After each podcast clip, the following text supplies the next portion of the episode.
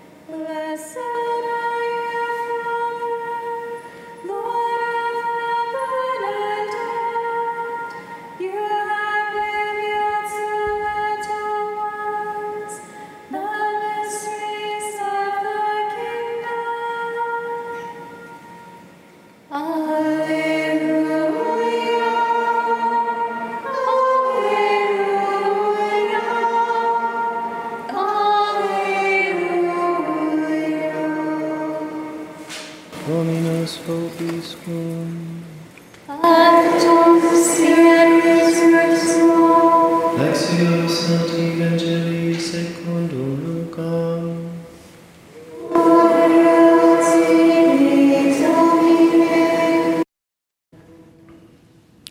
Jesus said to the crowds, "When you see a cloud rising in the west, you say immediately that it's going to rain, and so it does. And when you notice that the wind is blowing from the south, and you say it's going to be hot, and so it is. You hypocrites. You know how to interpret the appearance of the earth and the sky. Why do you not know how to interpret the present time? Why do you not judge for yourselves what is right? If you are to go with your opponent before a magistrate, make an effort to settle the matter on the way. Otherwise, your opponent will turn you over to the judge, and the judge hands you over to the constable, and the constable throw you into prison. I say to you, you will not be released until you have paid the last penny." Verbum Domini.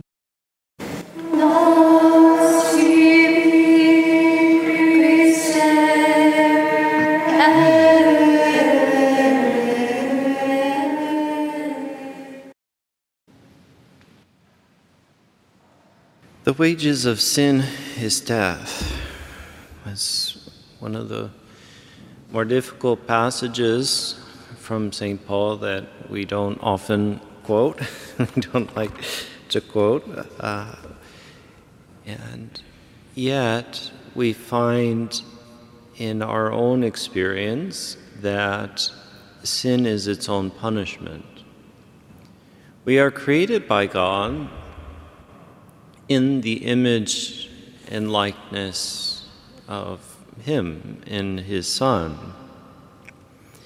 And this creation is the same which, I was thinking about Aslan, about Narnia, when the lion sings and the children hear the music and see the beauty of creation, and the others are only focused on what to them is fear and pain and agony. When we look upon that same Lion of Judah, who proclaims peace to his people from the wood of the cross, it is the same. And it's not that those who are chosen and beloved by him, those who are his, it's not that we don't also feel the pain. The pain of sin. But sin itself is transformed in the death of his Son. It's not that we don't experience, as St. Paul talks about in this manner, this way of speaking in Romans, because it is a struggle.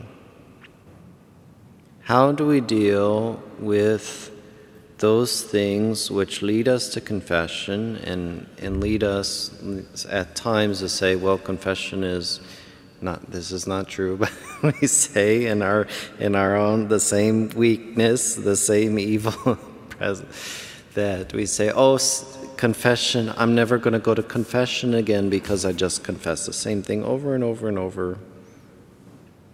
We see another principle within our members. And yet, in all, that hatred, often we get focused on this, perhaps this thing that we see as not being able to pray, or being focused on this inclination towards whatever, uncharity. And yet that hatred which is within us, that hatred for sin, that desire never to blaspheme God, that itself is a grace. To see our need for God is greater than not to, quote unquote, be perfect and see no need for God. The good we want and the good that God wants to do within us is not always the same. He does not want us, of course, to have any of these evils in our lives.